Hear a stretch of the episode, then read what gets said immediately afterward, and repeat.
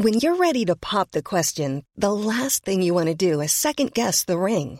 At Bluenile.com, you can design a one of a kind ring with the ease and convenience of shopping online. Choose your diamond and setting. When you find the one, you'll get it delivered right to your door. Go to Bluenile.com and use promo code LISTEN to get $50 off your purchase of $500 or more. That's code LISTEN at Bluenile.com for $50 off your purchase.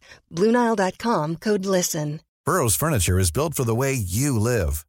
From ensuring easy assembly and disassembly to honoring highly requested new colors for their award winning seating, they always have their customers in mind. Their modular seating is made out of durable materials to last and grow with you. And with Burrow, you always get fast, free shipping.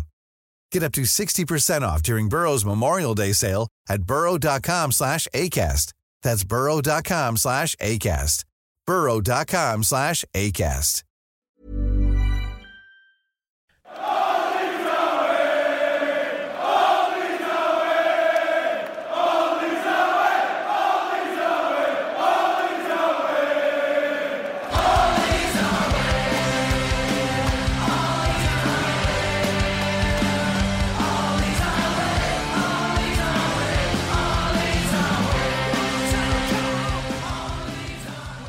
Hello and welcome to All Stats Aren't We, a podcast in which Leeds fans cast their combined eye over goings on at Elland Road, giving scrutiny to the underlying statistics and tactical footings at work at Leeds United. I'm John McKenzie, the Mateusz Klich, penalty of the podcast, calm, collected, and definitely to the left of Jack Butland. And I'm joined by the Liam Cooper in off the post of the podcast, Tom Woodhead, and the late in the game post on post delectable, delicious left foot of Bamford of the podcast. it's only Josh Hobbs. How are you doing, Josh? I can barely speak, to be honest. it was it was unbelievable, wasn't it? That that was glorious. I'll, I'll be giddy for the whole pod. it will be hard to keep you down. Tom, how are you doing? Just superb, wasn't it? Like, um, it's just um, for some reason this game felt a lot more pivotal than the game at the weekend did, despite it being exactly the same. You know, in terms of the amount of points that we could gain on Brentford, but it, it just felt like the entire fan base was kind of psyched up over this one and dreading it, and it was just really nice to blow the entire concept of fear mm. out of the water. I'd, I'd actually quite like to hear both of your thoughts on the topic of um, the scheduling of the games, just to get it out of the way because it's quite boring um, a topic. But there's been a lot made of the fact that Leeds are following Brentford, I think, in every match day from here on in, apart from obviously the final match day when everything will be at the same time. Um, and the the received wisdom seems to be that it's worse to go last in the in the group of match day fixtures. Um, I certainly think it's unfair to expect Leeds to play last in every um, match day fixture. But what's the general thinking on this? Do you guys feel as though we're under more pressure playing at the end of a group? Or I mean, from here, like look at look at um, look at what Brentford have to do now. They've just seen Leeds put five past Stoke, and Brentford are going to have to come out against Derby now, and they know that they've got another three points that they have to win even to just keep up with things. So um, yeah, let's start with you, Josh. What's your thought on the on the scheduling and, and the the impact that will have? I'd love the thought that if we were playing before Brentford next, that we could be nine points clear of them, and they and they must respond to that. But um, yeah, I've probably been one of those that that has made a bit of a a fuss about about that because I think it did psychologically affect us last year. Um, but then equally, the gap beforehand was a lot closer. So we once we were losing to Wigan, we already knew that Sheffield United had won and had overtaken us. So I think it, it's that kind of scenario. Whereas it, at this point, that can't that can't happen. Obviously, um, West Brom can overtake can overtake us and did overtake us before this game. Um, but yeah, it's it's fine as long as we bat it back to them each time, and it's another game gone and another. Uh, they know again now that they can't. They they basically can't drop a single point to keep mm. the pressure up. So yeah, I, I I wish it was different, but as long as we keep responding like that, it won't it, it won't matter. Mm. And Tom, from here on in, do you? I mean, does it? Do you think it looks like someone is going to lose points at some point in the future? Um, do you think that that will happen in this next match day fixture? Do you think this is going to be the match day fixture where one of West Brom or or Brentford lose points, or do you think it's just going to be like this, trading backwards and forth all the way through to the end? Well, there's that old um, there's that old kind of adage about uh, about statistics in general. That you know the sort of coin flip analogy that even if you flip a coin 50 times and it's heads every single time, it's still a 50-50 chance of it being tails or heads the next time. And I think that applies like and you have to you have to just hold on to that. So, you know, Brentford oh, just because Brentford have won, you know, so many games in a row, it doesn't necessarily mean they're going to win every game and it doesn't really it might increase their chances to a certain extent of winning the next game because they do have that momentum and that belief, but it doesn't mean that they can't ever lose again. Mm. Uh, but, but I mean, but obviously like I can't say I think it means they will lose in the week because it doesn't mean anything, does it? Hmm. Well, I think I've done everything that I set out to do in deflating the excitement we had from a game by having a really boring discussion of uh, scheduling there. So, job done for us. This is this is the way that we do it all all stats, aren't we? Now that we've deflated and, and punctured the, the, the bubble full of nitrous oxide gas that we were all high on, we can now very carefully talk about the game that has just gone. So, um, let's start with a with a nice easy question um, about just the, the, the way that the game felt. So, um, obviously the the the, way that Leeds um, ebb and flow in, in recent weeks has been has been quite interesting, and it's felt as though some games we've played really well, other games we haven't. But actually, if you look at the underlying statistics, the the, the numbers are pretty much solid the whole way through. So. Um, with that in mind, was this actually that different um, from the majority of our games, or was it just a case of us being more clinical? Tom, what do you think? Yeah, it's it's hard to say without you know having ever had time to watch any of the game back or you know see any of the actual statistics and things like that. But it it didn't. I mean, it felt great, obviously at the time, but just just thinking about it, it it didn't it didn't seem like we were doing anything vastly different from the majority of our games. I think we, we got the goal just before halftime, which is, you know, a cliched great time to score. And then we got a second goal really quickly after half time. And I think at that point, Stoke were completely out of ideas because I think some of the teams that we've played against and they've they've sat back and tried to defend have seemed a bit more comfortable with that mindset than Stoke were. Stoke seemed like they were almost forcing it a little bit. Uh, as opposed to you know your likes of Wigan who seemed a bit more comfortable, and I think I think once we had the second goal, they just didn't know what to do, basically. Um, but but in general, I don't. I think I think we were a bit sharper. I think uh, we were obviously more clinical. I think we made fewer mistakes at the back and fewer poor passes in the game in general than we had done. But I don't think the majority of our game was vastly different from Cardiff. Yeah.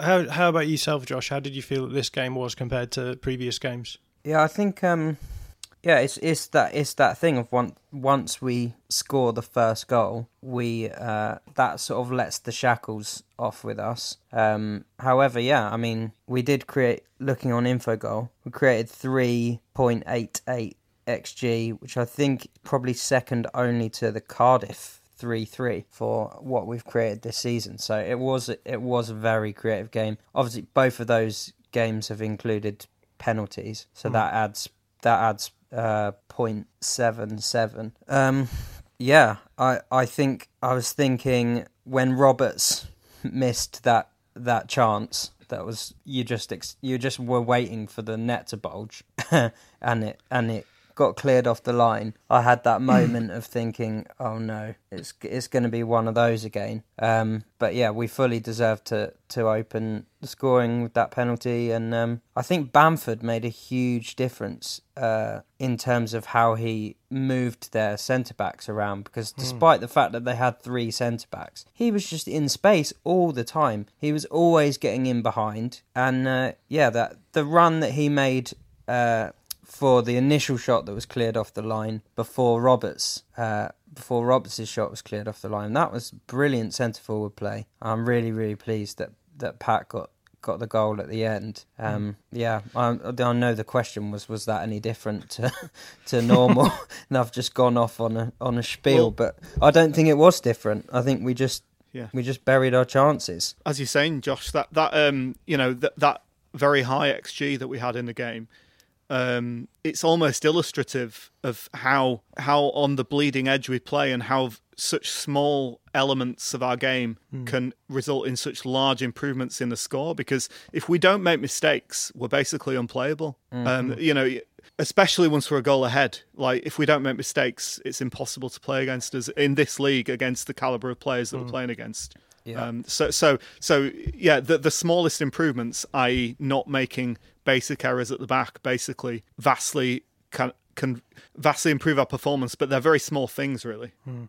I talk about game state all the time, and you know this is a great example of of why game state is so important. What I mean by game state is um, if you're in a position where you're winning versus in a position of drawing or losing, the the tactics of the game changes and and things happen. I mean, Stoke Stoke didn't look particularly solid before we scored the goal, but once we got the goal, the floodgates opened and they they really had to sort of try and do something. There was no point sitting back anymore, and um, uh, I think that was a really good example of why why that sort of thing happens. Uh, the difference between Luton and Stoke is is literally Luton scored first. You know, if Stoke had got their goal first, if they'd got a goal, if they'd got anywhere near the goal, obviously they didn't. but you know, we're only we're only a, a, a mistake in transition away from that sort of thing happening. Then things could have been very different. So I think that's what it's why it's so um, tortured being a Leeds fan at the moment because we do have to keep winning games, and we do know that one mistake and and that will just make the the the, the game so much harder for us. So. Um, let's move on to talk about tactics because I thought this actually was a really interesting game from a tactical point of view. Um, I say this with the caveat that we haven't had the chance to go back and watch it, um, which is a shame, really, because I think this is probably one of the most interesting games that we've played tactically in the last few weeks. Um, Stoke, after me saying that they're very much not an interesting side, came out and were actually quite interested. Interesting. They they fielded pretty much a four three uh. Sorry, uh, which sort of segued into a five two three or something in in a pressing situations. They pressed, as we said, as I said they would in a mid block. Um, and actually, I thought quite interesting in the first half. I thought Nick Powell was quite good at getting in, in amongst our players, trying to break up the the, the pressing, uh, break up break up with pressing the um, the build up during the early phases of the game. Um, both him and Tyrese Campbell on either side. So I thought with with Vokes and um, uh, sort of as the centre forward, but then those two quite high up, they tried to sort of disrupt us in a bit of a mid block. Um, and then once the the block had been broken, they sort of dropped back into a into a five at the back, and then and then a sort of four midfield, and then and then the striker there as well, which I thought was quite interesting. That obviously disappeared um, a little bit after the uh, after the second half, and then for Leeds, it was a, a, bit of an there was a bit of an interesting change in the second half, which we've had a bit of a discussion about. Um, but Stuart Dallas seemed to um, develop some something of a freer role. I I've got to watch it back, but I have a suspicion that what happened was that we went to a fourth four, uh, sorry, a three three one three, um, with with Dallas as as almost the um, the the right um, wing back. But then, as you were saying, Josh, Luke Ayling played uh, fairly far forward as well. But I think that, I think what frustrated Bielsa maybe about the first half was simply that we just had players wasted in defence. Stoke really weren't putting a huge amount of pressure in us on us um, in wide areas. So I think he just sort of decided to try and push up the fullbacks where he could uh, and invert them just to help in the build-up phases, um, which is something that's happened before, and that happened for maybe the first twenty minutes until until Cooper, uh, Douglas came on, and then we went to a bit more of a solid back four. But anyone got any anything they wanted to add about the um, the, the, the tactics of the game? Because um, it was quite an interesting tactic. I thought Stoke were, you know, interesting in at least in the way that they approached the problem, and they tried to um, to do that mid mid block in a in a four three a three four three, which I've never seen before. Um, but any thoughts on that? When you were talking about um, us just committing more players forward in the second half in general. Um, in the first half, I thought it was quite notable that Roberts seemed to be pushing forward more often than he has done in previous games. He was almost be- being the second striker at times. And I think a really illustrative game from last season was uh, the Nottingham Forest game that we ended up losing in the end, but um, we went down to 10 men and essentially played a weird kind of three at the back with one centre back um, oh. for for a long time and played some great football. And I think we're seeing a few more elements of that at times this season where Bielsa is throwing caution to the wind a little bit more and essentially playing Ayling as a sort of hybrid centre back, full back. And mm-hmm. we also have a full back, you know, uh, uh, uh, in Dallas supporting him. And I think that's a really interesting thing to do when, when teams when teams aren't committing players forward that you know we have the ability to do that for Ayling to almost mm. do both jobs at once and it, yeah, yeah it definitely seemed that way today last time we played Stoke, obviously it was um, Nathan Jones as manager at that time, but Bielsa um, countered their three at the back in that game with uh, with a three-five-two, and Harrison was the second striker. Hmm. Hernandez was central, and then it was Dallas and Alioski as uh, as wing backs. I don't know whether we'd gone to that uh, in the second half because Costa, obviously Costa popped up in like a left-sided striker position to score the second goal, um, which I can't have been the only one when he received the ball that was going, "What are you doing? Oh, yes, get in!" he also won the penalty over on yeah, that side. Costa well. was great today. Mm, yeah, really he was today. I think. I think again, the reason behind that movement of, of Dallas over in the build-up phase to the onto the right is probably because of what I was saying about Nick Powell being quite a good presser on that side. When you've got Nick Powell and James McLean over on that that that side, I think potentially Bielsa just wanted another player over there to um, help in the build-up phase. Um, but that's just that's just me thinking. But we've we've seen that happen before. There's been a few games where Dallas has sort of played as as that right wing back in the in the in the three three one three, which where the, where one of the wing backs actually plays more as a sort of central midfielder, and then you have a more classic wing back on the left. Um, we've seen that sort of thing happening before, and I think that was the same kind of thing that was happening um, happening there. But yeah, we sh- we should say that there was Dan Holdsworth did ask what, where the hell was Dallas playing in the second half, and and then that's a good question. And I'm going to rewatch the game, I think, and probably write something on it because this is the second time this has happened noticeably before. So I think it's really fascinating. We should have a look at that. Uh, Ryan Quinn did get in touch and said thoughts on the change in shape in the second half seemed far more flexible with not much of a fixed shape until Douglas subbed on, and uh, what was the effect of the said tactical change? So yeah, that, that's my two two cents on it. Just that Bielsa wanted maybe a little bit more in the build-up phase, and then once we got a few goals ahead, he was happy to just settle it back down with a back four um, and just sort of absorb pressure a little bit more, and then try and hit them on the break, which is which is what worked. But I think we should talk about the fact that Stoke really gave us a lot of space. They played with a really high back line, which a lot of teams haven't done against us. Um, and I think the reason they were doing that was because they wanted to try and compact us in the central midfield areas. Uh, but obviously that freed up space that, that Costa could run into. And I think there's it shouldn't be that surprising that Helder Costa had the best game probably in a lead shirt for him in a game where he was given that space to run into and looked really dangerous and was obviously the caused the first goal and, and scored the second. Uh, and I thought was a really instrumental player throughout. So who wants to wax lyrical on on Helder Costa? I'm sure Josh, you've uh, got got something that you wanted to say. Well, I think um, yeah, I've I've I've been a fan of him all along, uh, all throughout this season. All right, there's uh, no need to be uh, cocky about it.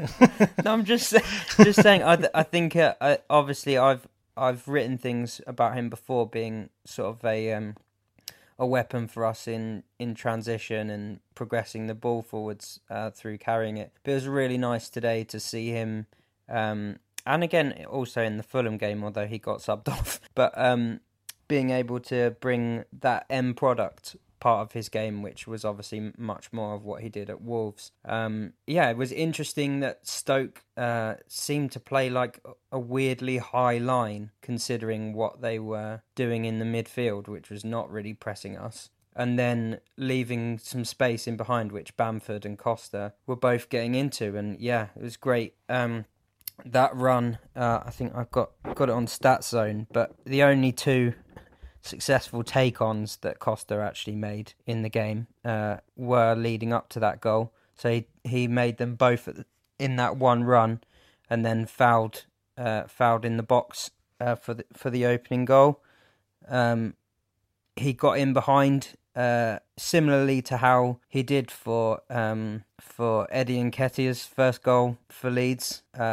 Against Brentford, where uh, the pass went down the line, and he just when he gets a pass like that, I always think he's gonna at least create a chance. Um, and that was just brilliantly finished by by Hernandez, wasn't it? I think um, I think if Costa can kick on from there, um, he'll he'll get a few more assists before the end. Tom, you have some interesting thoughts about Costa. Yeah, I, I, I was just thinking today, especially because the fan base seems to have been largely quite critical of Costa since the resumption of football. Um, and and he is an inconsistent player and, and, he can be a frustrating player. And I think it would be difficult to disagree with that. But Leeds fans seem to have broadly um, accepted Alioski's inconsistency and, and weirdness and craziness. Um, and I th- and I, I, half wonder because Alioski's been here for three years and because you know he does amazing videos where he just shouts Peppa Pig into the camera and because because he is just an incredible character. Um, and because he's been here longer than Costa, are, are we a bit are we a bit harsh on Costa for having a lot of the same um, characteristics in his actual football. Uh, you know, he he is inconsistent, but at his best, he's better than Alioski. You know, you know, uh, you know, he the things he can do, Alioski can't do. So I, ju- I just wonder whether, yeah, we're, we're a bit there's a, there's a bit kind of Alioski gets something of a free pass, and I'm not saying you know he gets a lot of he gets his fair share of criticism as, criticism as well, but does he get a bit more of a free pass than than Costa just by virtue of number one being here longer and number two being a, more of a character? Yeah, for sure. I think Costa's actually one of our best footballers. Like uh, purely as a player, he's one of our best players. He can do things that uh, I don't see any any of our other players doing. Yeah, and, and a lot of that's down to pace, right? Which um, people for some reason discount as a characteristic of a footballer, as though because you've just inherently got that um, due to your physique that it doesn't count. Do you know what I mean? Yeah. Like, like people, when when you talk about that, they say, "Oh yeah, but it's all about pace," and it's like, well, pace is one of the things that he has. Like, it's not really fundamentally any different to having a good touch. It's a characteristic that you have as a as a football player. Yeah, I do think that maybe the context comes into it a little bit there in that, you know, we don't expect Alioski to be the best player on the pitch. Mm. But I think given the amount of money that we spent on Costa, we do expect him to be the best player on the pitch. I guess so, John. But um, when when Alioski first came to the club, we did expect him to be one of the best players on the pitch, mm. and I think mm. the that time has, you know, it's mollified our idea of what Alioski mm. needs to be. That's really good point. And I think the same thing could happen with Costa. Yeah, I, I, I suspect as well the fact that you know that what's going to be really interesting about someone like Costa is if we go up this season into the Premier League, he's going to be given so much more space, and that's when we're really going to see whether or not he's worth the however much we spent on him, seventeen million or whatever it is, fifteen million. I can't remember. Some it's a lot. Yeah, fifteen. Considering our record is around eighteen or something, isn't it? But yeah. I think that's probably probably what comes into it. But just games like this, it's just it's it's nice. It's, it seems as though Costa really benefited from his break. Um, he had obviously a, a, game or two off, and um, I wonder how much of that was simply that you know before that he was carrying a little bit of a niggle, and they just decided to rest him up and and get him to properly rest, relax it out, and it seems to have benefited him as well. Um, we should talk about let's talk about just the way the goal game unfolded and then we'll come back to talk about Bamford because um, I'm obviously going to sp- spend a lot of time talking about how great Patrick Bamford is because he is. Um, but yeah again we're talking about getting through the first 10 15 minutes.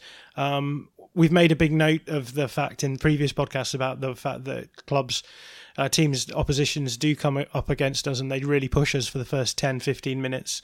Um, and Stoke were no different. Um, again, they, they, they did they did their sort of mid mid block press where they tried to get us to play behind their forward line and then and then sort of counter press in the midfield area. Um, but it, and it broadly worked, I think, for the first 10, 15 minutes.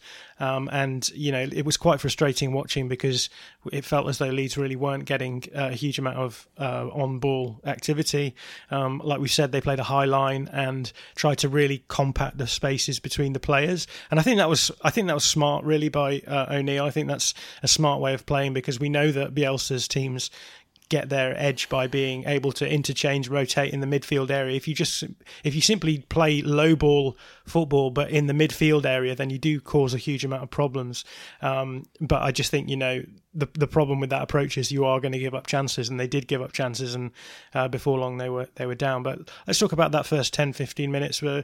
How did you feel about the 10, the first 10, 15 minutes uh, Tom? Was it something that you sort of um, uh, knew that we were going to come through, or did it feel as though there could be something coming through there? Well, the thing I thought about tonight's 10, first 10 or 15 was that the teams that seem to have had real success against Bielsa's teams combine that that um that defending deep uh, well sorry I mean, they had a high line, obviously, but that, that mass defence with targeted pressing of our centre backs yeah. when we have the ball, and Stoke weren't doing that at all. Certainly, uh, maybe a little bit in the first five or ten minutes, but after that, they completely stood off whenever our centre backs had the ball, and that works when you're one 0 up against Leeds, but I don't think that works when you're nil nil against Leeds because that allows us to build attacks more intelligently. Yeah, I, I was nervous uh, when when Ben White carried the ball out and mm. fell over. Uh, that that'll make you nervous. I swore in front of my child at that point, um, and that that was um, that was really I think the most nervous I was at any point. Mm. To in terms of defensively, uh, and that actually led to their uh, their best chance of the game, according to um, according to Infogol. The free kick was a nine percent chance, and they didn't have a, a single other chance that was any higher than five percent. That is brutal. A free kick being your best chance, isn't it? Which was the the header from Gregory in the 75th minute was was a 5% chance. Um, so yeah, that we literally apart from that free kick just completely shut them out and uh, yeah, like you say they didn't they just didn't sustain that press that they that they put on. I can think of um, the Preston game uh, at Elland Road where they caused us a lot of problems with with pressing. Uh, but this just wasn't that once we came through that period, I just started to think it's it's only a matter of time uh, before we score here. Uh, and then Roberts missed the chance, and then I thought, oh, we're never going to score. Yeah, I, I, think it's just important to say that you know I don't think they were trying to do a high block. I think they were simply trying to invite us to to go into the midfield area, and then they were going to press us. So yeah. that's why we didn't see a high press because they knew that they would have got knackered if they did that. Sorry, John, but my, my clarification there, I meant they were playing a high defensive line. Yeah, yeah, yeah, yeah, sure. Um, and I think that's I think that's an interesting uh, approach because we haven't really seen that before. But I think most managers will look back at the video and go, "Right, there's that there's that experiment done. We don't need to try that one anymore." So we probably won't see that anymore. And I, I think the blueprint remains the same, right? You sit back, very low block, decompress as quickly as you can, and hope for the best. Pray to the gods, and that's how you beat Leeds. Um, but let's move on because it is time to talk about Pat Bamford. Um, what what what a player! Um, and it's nice to see him. nice to see him finally uh, getting a little bit of love. Um, we we had a question from the Leeds podcast. I Leeds, therefore I am. They said the best and worst of Bamford. What's the difference between the two sides of him? Um, good question. But let's let's think about what the best of him was tonight. Um, Josh, what what what's your take on Bamford tonight? Running in behind. Uh, always finding space. Uh, his link up play was back to what what it uh, has been at his best. Um, just little touches off, like back to goal, and then Dallas running onto them, Costa running onto them, Klich running onto them. Harrison had a good chance off a touch back from from Bamford, um, and as always, uh, getting in positions to score. Yes, he, he hasn't scored as many as we'd have hoped that he would have scored this season, but without fail, he gets in in the positions. And tonight, uh, yeah, he had three good chances to score. He was really unlucky with the first one that McLean got back to that. He'd beaten the keeper really well. The uh, the volley, I think he just tried to hit the covers off the ball, and I don't think he necessarily needed to hit it as hard as he did. But still, that was very unlucky. Um, and he he fully deserved that that goal. A great finish, and uh, uh, it's nice to see in this um, this run to the end of the season that I think he's sort of making up a little bit of his uh, his xG that has gone begging. Hmm. I think uh, he was quite proactive. I thought, like you said, in his shooting. Uh, we we did have that. Sh- you, you, mentioned that shot where he, he did just rip it over the bar, but um, I thought it was it was nice to see because I think too too often we've seen him try to be precision, and um, that sometimes that works, sometimes it doesn't. It's just nice to see him sort of. I think maybe you know being a little bit more front foot, um, which what we saw against Blackburn, his just first time shot. Maybe got a bit of confidence from that. Was like, yeah, you know what, I don't need to make certain of chances before I put them in. I can I can take them on, on the on the fly and see see where they go. So I I like to, I like to see that about him. But yeah, an incredible an incredible all round performance from him. Uh, Tom, anything you want to add on on Patrick? Uh, yeah, um, I, I noticed that after about after that first ten minutes or so, when Stoke were actually doing okay, he started dropping deeper a bit more. Um, and I, I, think that really started unbalancing the Stoke defence, like when he did start dropping deep. And he gets a lot of criticism for dropping deep. Um, so I think it's important that we highlight when he drops deep, and it helps helps us and, and makes the game better. Um, I, I, also I also think you know he hit the bar with that chance as well. And I, I, I always think that players don't get enough credit for hitting the bar, which sounds weird, but hitting the bar is better than hitting it right down the goalkeeper's throat. Um, even though theoretically you might have a chance to score when you hit it right at the goalkeeper. But I, I always think hitting the bar, yeah, it's it's a, it's a better shot than if you hit it right at the keeper, and I, and players never get any credit for that. Yeah, I think that's true. We've talked about this before, actually, about how Bamford actually seems to be too accurate. Um, it seems as though sometimes he's actually aiming at the frame of the goal as his as his point of reference, and when he hits the post, sometimes it feels as though he is he is aiming at it and hitting it. Um, and you know, that's a it sounds like a really banal point to make, but We're going to get ripped for that. John. Yeah, gonna say, man. If you want, if you wanted to get a, if you wanted to get like a, a parody of what this podcast is supposed to be, all you have to do is cut that clip out. I have no shame in this whatsoever. Bamford is almost too good at finishing. Yeah, that is the problem. Pat, Pat Bamford is too good. Uh, he's too good for this world. But um, but yeah, just anecdotally, I know that, that that's a problem that some strikers have worked on. Is that um, sometimes they they are aiming because you have to take a point of reference, and um, I, I, it's something that I've worked with shooting coaches in the past with, where they where you have to start visualizing and saying you you know that you're aiming at the post. You have to try and put some kind of curl on it one way or the other just to be uh, just to be safe. So, um, but yeah, you know let to to to uh, really step back from that that parodic take. Um, you know, the problem that we have with with Pat Bamford this season has not been he's been too accurate um, in in and around the six yard box. So um, there's that as well. Was that his fifteenth goal? It was his fifteenth goal, right? Was it not his sixteenth? Yeah, I think it was his sixteenth. Yeah. Sorry. Yeah, so perilously close to twenty. He can get twenty. Come on, come on, Pat. Well, the thing is, if you get 19, it's shit, and if you get 20, it's great. That's, that's how it works, right? Yeah. I said he'd get six in the last nine. That would take him to 19. I'll be happy with that if that prediction comes true. we have gone up, I think. Yeah, so three three more goals in four games. We'll we'll see. Um, it will help if we win some of them five 0 I suppose. but he was also really good in the the Pablo goal. We we need to talk about Pablo, but how good was that goal where in, in just as a whole team effort, the ball down the line, the cut inside, the step over from Bamford, and then the finish from uh, Hernandez. It's got to be up there with one of the best game uh, goals in in the Bielsa era. Um, Tom, thoughts on Pablo? Um, yeah, yeah.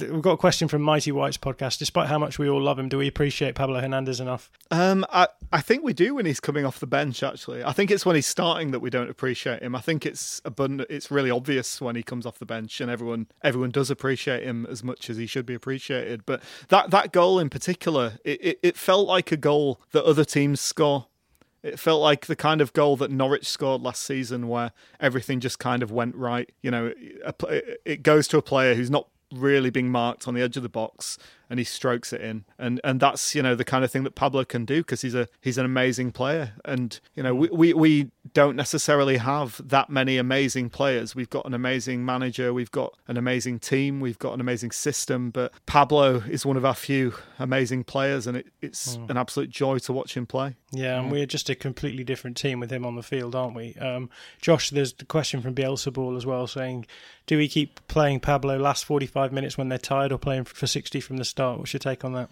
I definitely would have been in the camp before the last two games of we need to play Pablo for an hour and get get into a comfortable lead and and the game's done and he can come off. But the last two games we've seen that we can get in a lead without him and then him just come and just kill the opposition with his with his probing passing. I've, I hmm. mean, Stoke must have felt awful when they've they've gone in one 0 and then they just see Pablo coming on at half time and they think, oh, for flip's sake, like when when we're not getting the ball now, and he just he just killed them with the with his passes from deep in behind. His movement for um for Cooper's goal was, I mean, it's actually really basic. He just ran across the box. he just ran across the box, laterally across the box. Um, but it was like he was a ghost. They just didn't know he was there. Um, everything yeah. he does is just so intelligent, and he mm. just he just took the game away from them. I think he didn't he didn't obviously didn't make the assist for um, Costa's goal. It was it was Dallas, but he was involved in the pass just beforehand, and just I think just his presence in midfield just it changes the game. And uh, if we're one 0 up, we bring Pablo on. Uh,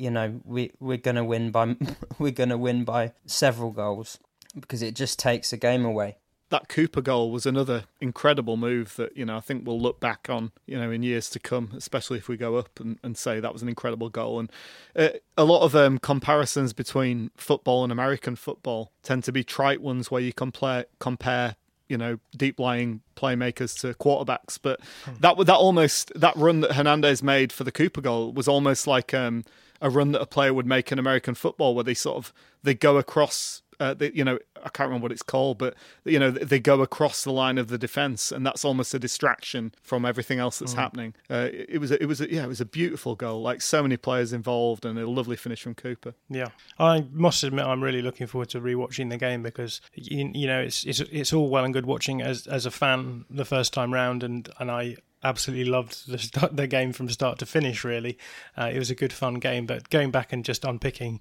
some of the things that happened, uh, just really really nice. So I'm looking forward to that.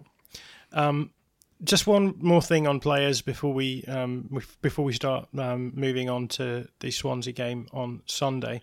Um, just a, a note um, on Illan Meslier. Um, you've mentioned Tom there was a dive down to keep a clean sheet on 87 minutes, and he looked uh, generally assured. Um, again, looked pretty pretty good uh, in general, I think. And um, at this point, I should probably mention that we've just put out a Patreon episode today about goalkeeping.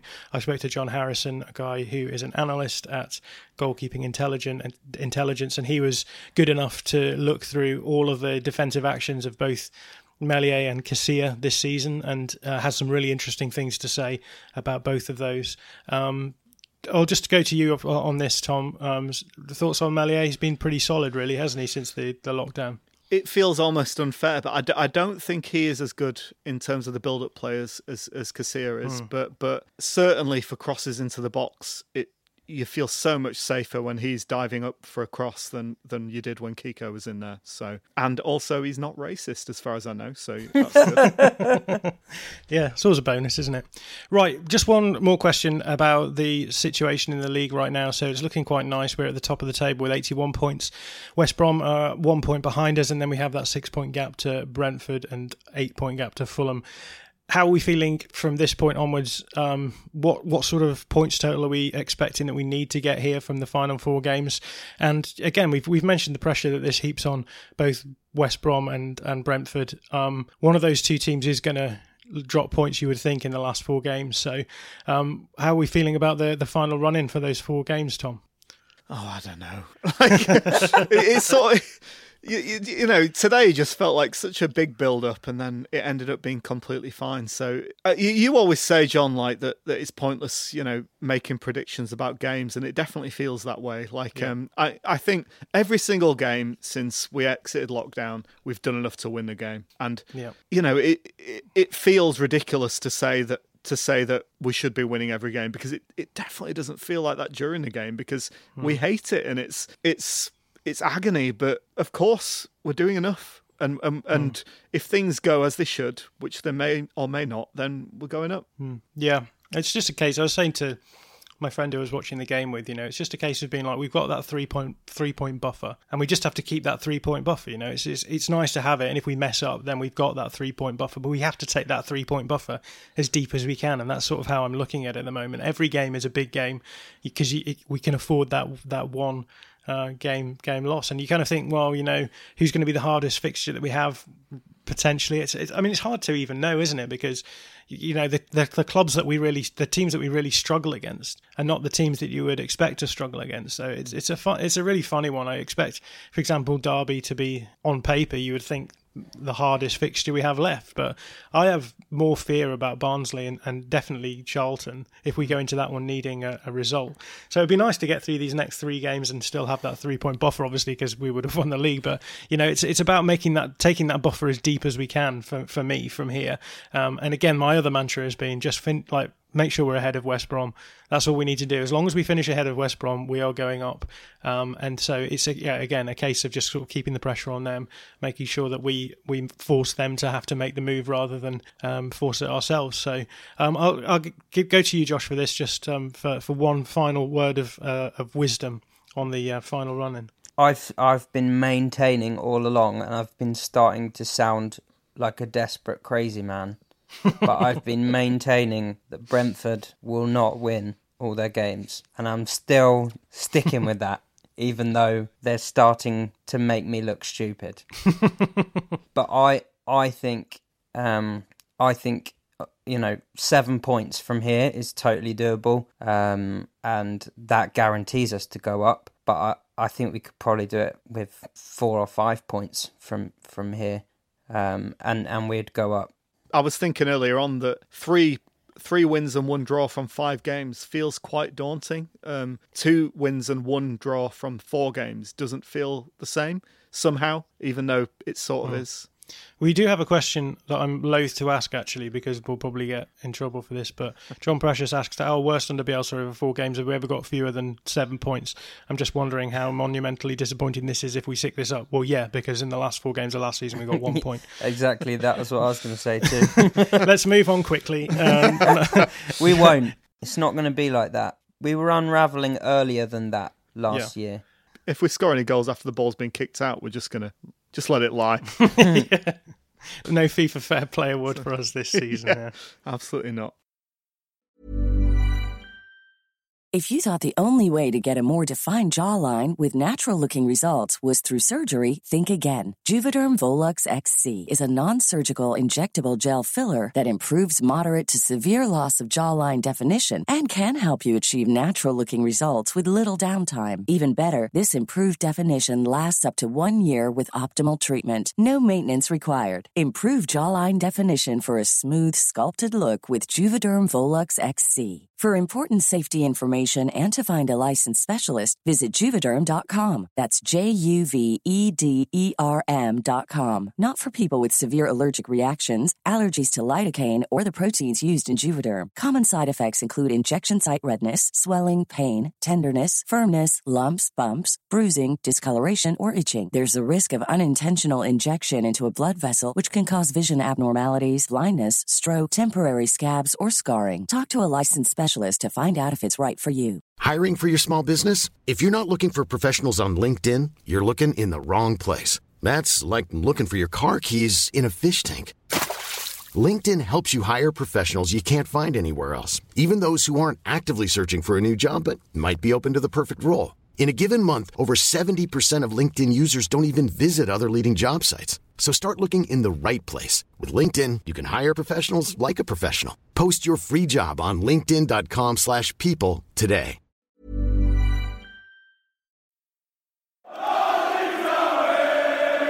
Right, we need to talk about the Swansea game on Sunday. So I was lucky enough to talk to Ben Church, who is a Swansea fan and a very knowledgeable Swansea fan at that. And this is what Ben had to say.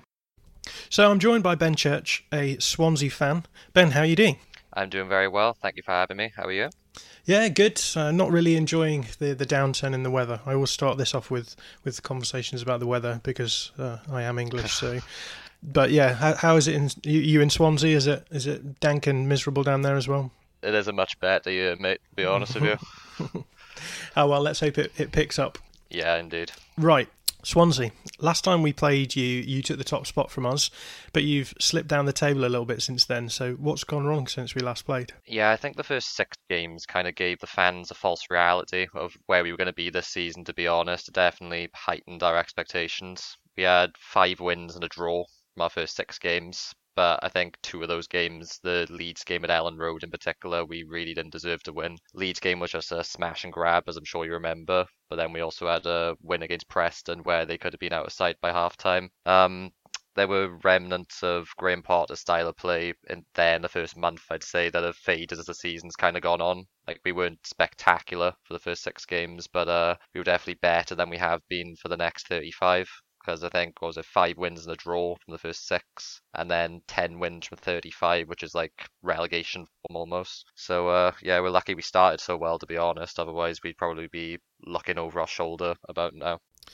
So you've had a few games now to assess what post-lockdown Swansea looks like. Uh, it's been a bit of a mixed bag with two wins, a draw, and a loss. How have you looked actually on the field? Uh, we have looked a completely different team every single game, to be completely honest. I think there was a lot of excitement and belief generated by the 3 0 win against Boro away from home when we come back. But looking back in hindsight now, that was mainly because I think Jonathan Woodgate couldn't really have set his team up any worse if he tried. We had a come up against a high defensive line Boro with three at the back, and what this basically meant was that we had plenty of space in behind the defence for uh, Brewster to get in behind. And it also meant that in the wide areas, Ayew and Kalulu both had a field day. They just had so much space and time. Hit them three, four times on the counter, making really good goal scoring opportunities in the first half. And then after that, we just sat back for the rest of the game. We didn't really need to do anything else. And then you go from Cloud 9 to Boro to probably one of our worst performances of the season 1 0 loss at home to Luton. You had Nathan Jones coming back to Liberty with a relegation threatened team for the second time this season and taking three points from us once again. He changed shape a couple of times during the game, but I think their defensive setup when they were in the 4 1 4 1 formation was brilliant. I think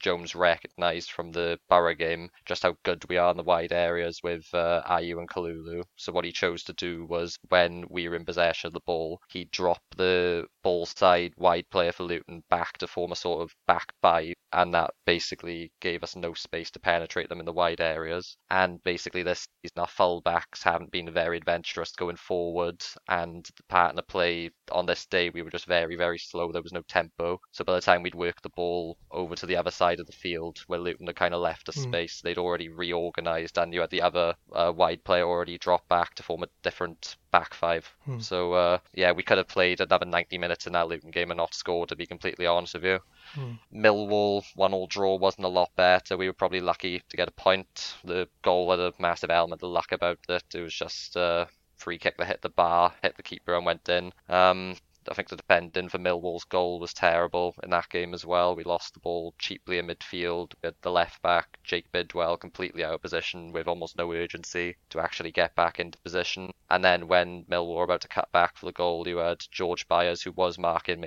Bennett, but ran away from his man to have the run of the Millwall player that Matt Grimes was already marking. So, uh, yeah, very poor in that game as well. Didn't really attempt to play out of the back at all we just had three Millwall players pushed up to the edge of the box, and we attempted to go long to Andre Ayew time and time again, mm. and we really don't have the personnel to play direct football. So uh, I don't, I'm not sure what Cooper was doing in that game.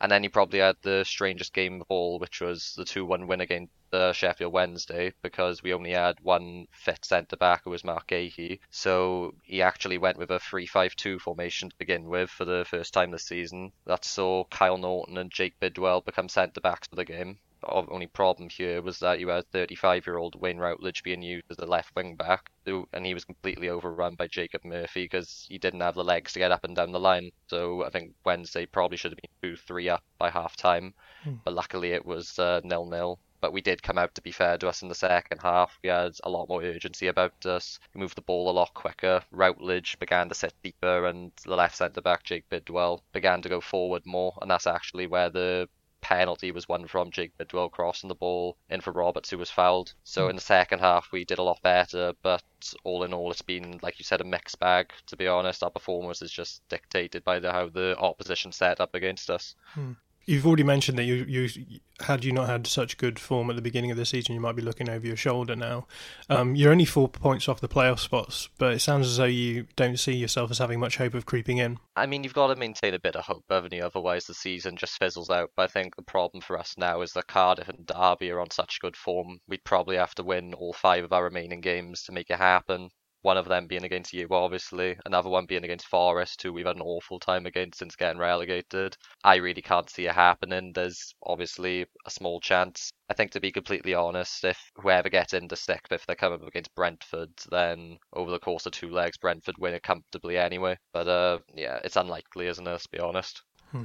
You've had almost a full season to assess Steve Cooper. How are you feeling about him these days? Uh, you've already mentioned that there's maybe a, a, little bit of a honeymoon period with Cooper, given that um, Graham Potter's um, clear style was uh, and and influence was still there early on. But how are you feeling about Cooper now? Yeah, he definitely splits the opinion of the fan base, Steve Cooper. I mean, whether you like him or not, he currently has a sat on 60 points, whereas last season after 41 games, Potter had us at 56. So he's improved the points per game total up to this point.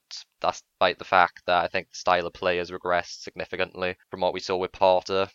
I mean, with the points total, it's hard for me to make a case that he hasn't been successful this season, but there are definitely some things that are concerning. When he came in, he talked about how he wanted to be expansive, he wanted our players to be brave on the ball, but we really haven't seen a lot of that this season. That's not to say he hasn't improved some things, I think away from home last season, we were really, really poor, whereas this he's improved us a lot. We lost seven games in a row away from home under Potter last season. You compare that to a rec- away record this season of six wins, ten draws, and only four losses. That's a massive improvement. I think set pieces as well. He's improved us a lot last season we were the worst, like the very worst in the league defensively, whereas this he's got us to be in one of the best, and that's largely because of the backroom staff he's been able to accumulate from his time with the English FA as well. We've got a goalkeeper and set piece coach, Martin Margetson, who's currently the England FA's goalkeeping coach, so he's you know very, very, very good at his job and we're probably lucky to have him. So that's what he brings you as well. Not only does he bring you the loan players, but he brings you the high quality backroom staff along with him. Also got David Tivai, the fitness coach, who's the fitness coach for the English FA as well. So I obviously I'm not entirely sure how good the rest of the league's backroom staff is, but I think Swansea's have got to be right up there, and that is because of Cooper. Let's talk about Cooper's tactics. How would you describe what he tries to do on the field? I think it's very hard to describe his tactics because we have got to be up there with one of the most inconsistent teams in the league. Um, we do have the ability to string nice moves together, but I don't think we've seen enough of it this season, to be completely honest. We've resorted to going direct far too much for a Swansea side, especially when you have technically gifted players like Brewster and Gallagher in the team. It doesn't uh, play to their strengths at all. I think we are relatively effective pressing the opposition when they have the ball. Uh, Conor Gallagher, especially because he's just a relentless player pressing. Um, when possible, he likes to set us up to counter attack, but that isn't always possible because I think the opposition know that is exactly what we want to do, so they don't often play into our hand like Woodgate did with Boro. But I think unfortunately a lot of the time when we're in possession of the ball, we really don't look like we have a clear idea of what we're trying to do with it. Um, there aren't clear patterns of play. There's no positional rotation. We don't try to create overloads of the fullbacks. It's uh, it's quite a rigid structure he has going with uh, the team he sets up. So it's it's quite hard to actually see what he's trying to do. Yeah, you've mentioned that you did try a three-five-two um, in in recent weeks, but looking through the season as a whole, it looks like you've almost exclusively played four-two-three-one. And I remember when you guys played Oz at Elland Road, um, I was sort of noticed how deep your double pivot sits, and you don't really get much transition in the central areas. You rely a lot on the wings for that. But I'm interested in how much tactical flexibility you've had within that four-two-three-one this season. Unfortunately, I think there's been very little in the way of tactical flexibility. As I just said, it's very rigid. The front four don't rotate a lot to create space. You have the fullbacks who very, very rarely ever enter the final third, so you're relying on individual brilliance of people like Ayew and Gallagher and Brewster to create goal scoring opportunities. I think there's been countless halves of football this season where you can't remember us having a shot on target, and that is mainly because, like you said, the double pivot's really deep. You have Fulton or Byers who are quite poor progressing the ball, but you have Matt Grimes who's up there one of the best in the mm. league at it. But unfortunately, when he's progressing the ball, he doesn't really have the runners a lot of the time in front of him. There isn't a lot of movement. The ball isn't being moved nearly as quickly as we saw last season under Potter. There are probably a couple of rare occurrences where you'll see a, a bit of tactical flexibility in the system. That's when you'll see sometimes Matt Grimes drop in between the centre backs, and that should in essence uh, give the fullbacks you know freedom to go forward. But unfortunately, once he's dropped in, they very rarely go that far forward anyway, so there wasn't much point in doing that. And then also sometimes when we aren't in possession of the ball, you'll see Conor Gallagher push up to the same line as Rhian Brewster, and that creates more of a 4-4-2 than a 4-2-3-1. And to be fair to Cooper, that's been relatively effective in preventing the opposition playing through us. But other than that, it's quite uh, there isn't really a lot going on. I want to talk a little bit about your loanees because you've got a number of loanees from Premier League sides um, and some very exciting players in there. How do you feel about using loanees to get an edge in the championship? Do you have any worries about potentially losing them next season and then having to start again? Yeah, I think it is a massive worry, particularly with our better loan players as well. You've got Rhian Brewster and Conor Gallagher, who I'd give us next to no chance of getting again, simply because they're Premier League quality players. If uh, if Chelsea and Liverpool decide to not keep them around the first team squad and send them out again, it'll, it'll be the Premier League clubs this time round, I'd imagine. We do have an option to extend the loan of Marc Guéhi for another season, which uh, I expect us to activate. And then you've also got Freddie Woodman, who it's looking like we may have half a chance of getting. Then the last two, you've got Ben Wilmot and Aldo Kalulu, who I doubt we'll see again anyway, because Wilmot's only played 20 games. I'd imagine Watford, Watford were looking for a bit more than that. And Kalulu's got an option to buy for two and a half million, but we I don't think we have the money to do that even if we wanted to. Um, I think loans they're definitely a great way of building a quality side in the short term, but the problem is it leaves you with a weaker squad every following summer. I mean, if we continue to only sign loans and frees, we aren't really accumulating any assets. So in the long term, when the parachute payments finally run out, I worry we won't have any high value players to sell to balance the books, and we could be in serious financial trouble. How are you looking injury wise? Looking forward to the game on Sunday. Yeah, obviously it's worth pointing out we haven't played Birmingham in midweek at the point of recording this, so there could be more injuries to come. But you've got Ben Wilmot and Joe Rodon, both centre backs, both got injured out for the season in the space of a couple of days. So that's a massive blow, especially Rodon, because in my opinion he's probably our best player. Um, you've also got another centre back, Ben Cabango, uh, 19 year old pushing on to get into the Wales squad. He's being managed carefully because he's had a hernia problem all season, so it remains to be seen if he'll get on the pitch or not. But luckily for us, with those three having injury problems, that coincides with Mike van der Horn coming back to be fit enough to possibly start on Sunday. Um, he came on for half hour against Sheffield Wednesday. Hopefully, he'll get more minutes against Birmingham, and then you'd hope uh, a man of his experience, quality, be fit enough to start on Le- start against Leeds and give us a huge boost there. Um, the last one being as well, by the time the Leeds game rolls around, Jordan Garrick, the pacey winger, will be available after ending his three match suspension. So, what do you think the, the lineup will be on Sunday? Probably expect us to go back to a 4 2 3 1, wouldn't you? Because um, if we line up with a 3 5 2 again, we'd get absolutely killed in the wide areas. It would hmm. be. Uh, it would be a bit self-destructive. Um, no doubt it'll be Freddie Woodman in goals he's been Mr. Consistent this season, to be honest. One of the best keepers in the league.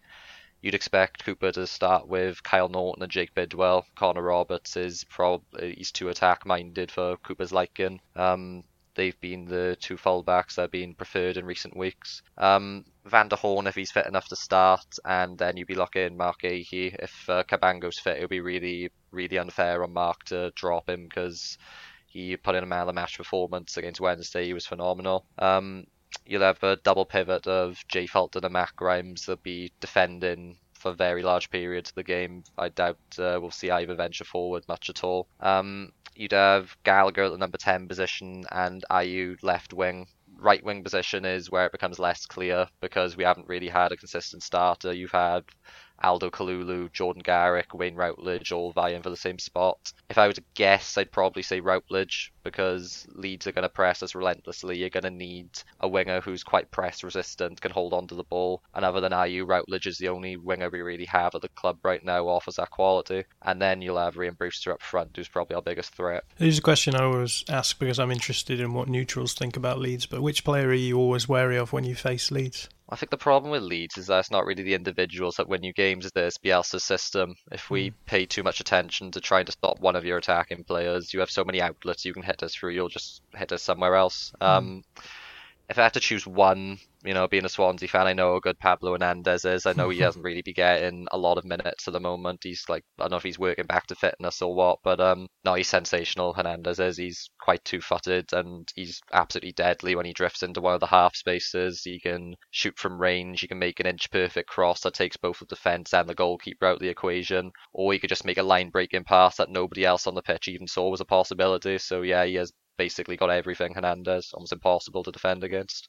And uh, in the other side of the, the, equation, which players on the Swansea team should Leeds fans look out for? I think there's three. You've got Rhian Brewster, Andre Ayew, and Conor Gallagher. Um, Swansea will be out without the ball for large periods of the game, I'd imagine. But if Leeds are sloppy in possession, like we saw against Cardiff, where you mm. uh, shot yourself in the foot a couple of times conceding those two goals, then those three players can really hurt you. They're brilliant, all of them. Yeah, I'm a massive fan of Conor Gallagher. I bore people with with my tales of Conor Gallagher. I watched him watched him live a few times at Charlton this season, and for, even for them, you know, who were, they were yeah. playing kind of defensive rearguard football, he was just an incredible player. In terms of the game itself, how do you expect it to unfold? I'm not really in the business of asking for predictions. Feel free to give one if you want, but how, I'm more interested in how you think the game will, will sort of unfold from a tactical point of view. Well, I think Swansea have a couple of weaknesses that I'm sure the Leeds analytical department would have identified. Um, one of those being our left-hand side in defence. Jake Bidwell, whilst being an excellent excellent professional. He is the weak link in the side. I have no doubt that Leeds will probably look to penetrate on this side more often than the other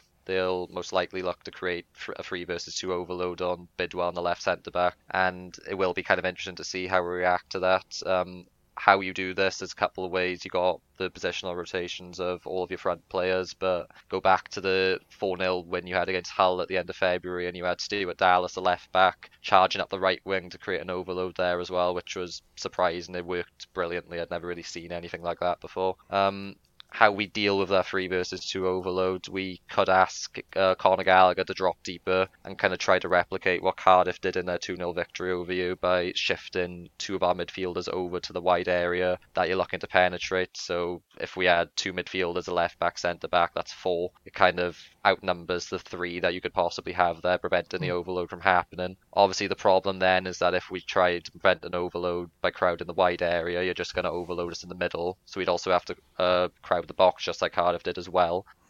And then the problem for us then is that our best chance of scoring for you, against you after the set pieces is probably going to be hitting you on the counter. And by taking that defensive approach, then we'd basically be eliminating our uh, threat of the counter attacks. Everyone would be sitting so deep. So I wouldn't really be surprised if Cooper's got nil nil in his head, even though we probably need five wins, I think nil nil would be an excellent achievement because that's mm. just how good Leeds are. Um, the other weakness of ours is probably how soft we are in midfield. I think we've seen it far too many times this season where someone like George Byers, who I doubt will start, but then you've got Matt Grimes, who's uh, had problems with it as well, picking the ball up with his back to goal and being dispossessed when on the ball way too easy by the opposition. I think for that reason, it's a possibility we may see Leeds being more passive in their press, uh, even though that's unlike Leeds completely, mm. being more passive in their press when the Swansea defenders are in possession of the ball and harbouring the intention of setting press and traps, or when people like Grimes or Fulton receive the ball to feet Mm. So I think if they can dispossess us in midfield, then Jake Bidwell is a common one who gets caught out of position quite a lot. So uh, if they can dispossess Grimes and Fulton, uh, not Fulton, sorry, Bidwell's in a more advanced area, then you could hurt us on that side. I think I will give a score prediction. I'd probably say 2 0 Leeds.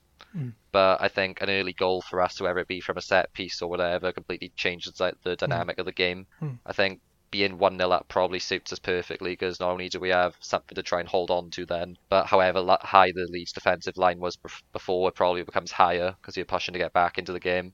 Mm. And that sort of plays into our hands then because we're looking to hit you on the counter attack.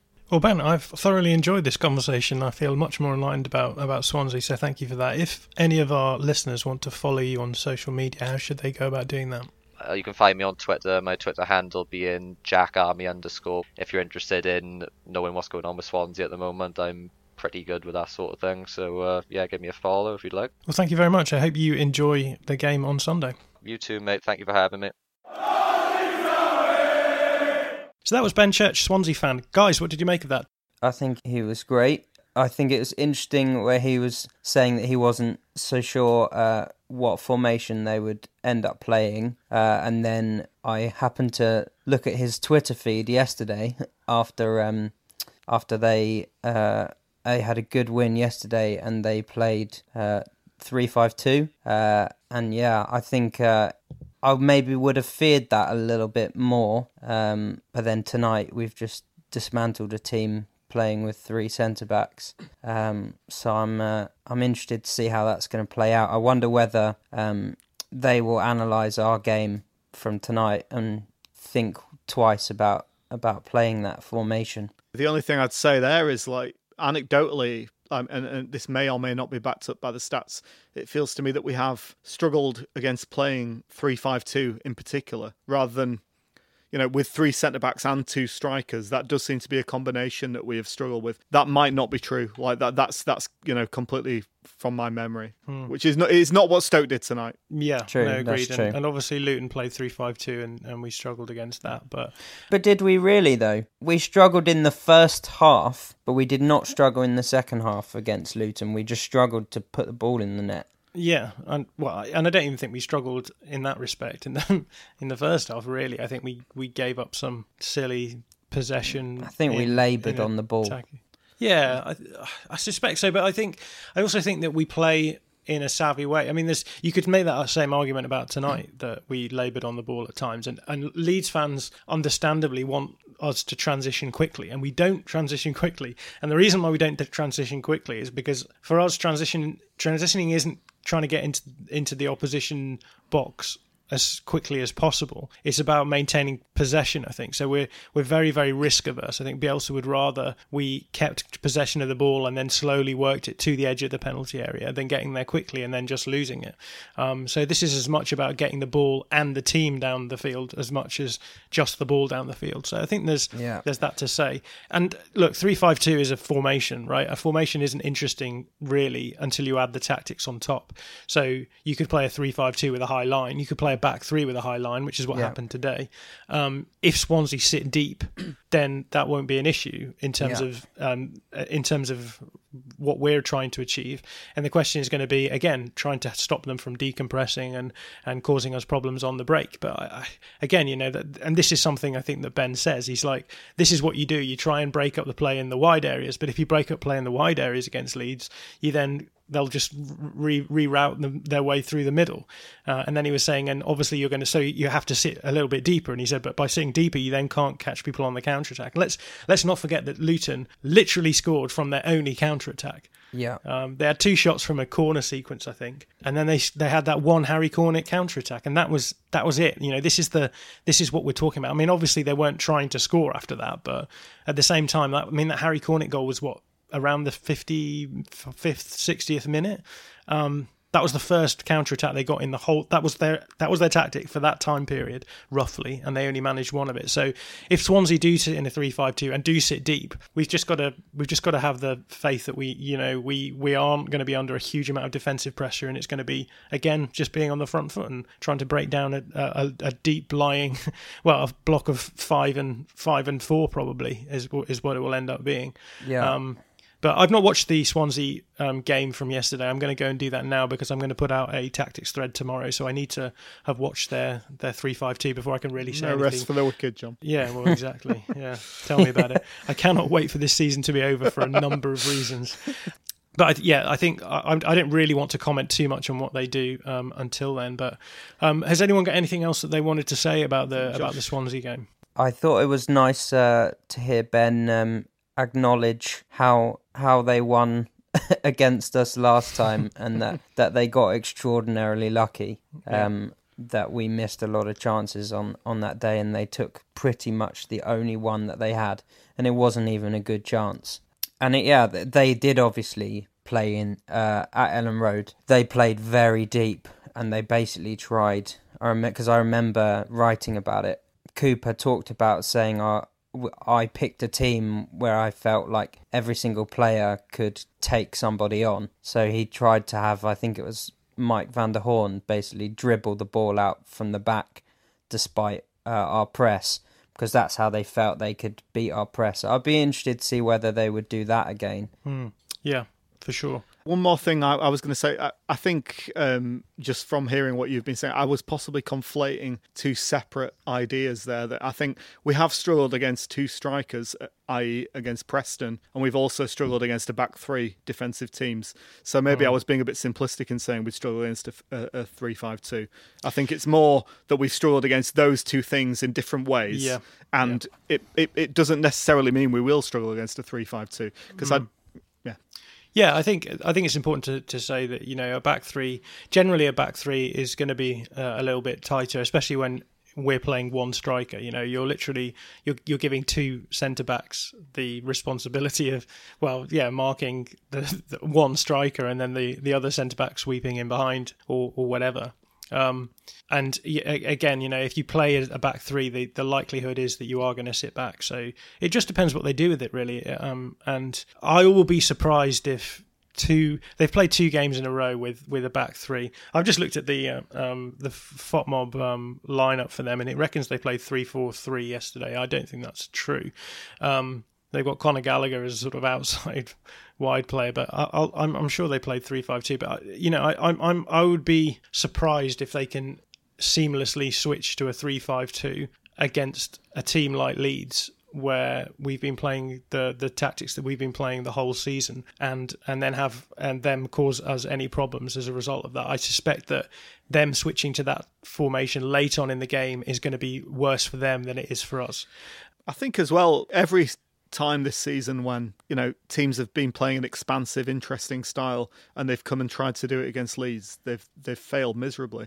The hmm. teams that have had success against us are the teams who have changed their style to counter us, aren't they? Yeah. So yeah, I think that's that's very true. And you know, the teams have have had success against us have been the teams who've not tried to be tactically interesting. They've just tried to be defensively sound. They've set themselves up in structures and they've and they've done their best to decompress. Um, and and if Swansea do that well, they they may get something out of the game. They've got some very good players. Um, they've got Rhian Brewster, who we all know about. They've got Conor Gallagher, who you know, could cause us problems in build-up play because he's just a pressing machine. Um, and they've got they've got solid solid defenders. I think I think you know it, it, it's the same with all of our games. You know, we are we go into this game as the favourites, um, and the opposition will try and um, and and do what they can to to to to change that. But regardless, they will we will always be the favourites, and you only win against Leeds if you have a, a large helping of luck. That's been the, the, the reality this season. Right, time for us to to go and lie in bed and think about Pablo Hernandez's goal. I suppose. I might not sleep tonight. I'm I'm just going to be too too high. Be pacing up. around the bedroom. mm. Just the, the usual housekeeping stuff. Then we'll be back. I think on I, I, I actually don't know, but either Sunday night or Sunday afternoon or Monday morning, hopefully. I should say that we've already mentioned the Patreon channel, but if you uh, do like our stuff and you do want to get more content, then we are on Patreon and we are happy to announce that we have been become an ambassador of 23, the data visualization company, and that means that we will have a lot more data visualization going up on our channels. And I hope we will be able to put more of that stuff just up for our patrons. So, our patrons, sorry. So, if you do have any play that you want us to scout, do get in touch, and we'll we'll be able to put some stuff up there. But to do that, you will have to sign up to our Patreon channel. There are various tiers that you can sign up to, um, and for the cost of a cup of coffee, as they say, you can have access to most of our content on there. Three people who have done that this week are Alistair Robson, Tom Marsden, and Liam Horsley. So, thank you guys. Good to have you on board. Uh, but if you are interested in seeing what goes on on our Patreon channel, just head over to www.patreon.com forward slash all stats aren't we. And all that's left for me to do then is to say thank you to Tom. Thank you. And thank you to Josh. Cheers, guys. And we'll see you after a hopefully good result against Swansea. Leeds, Leeds, Leeds.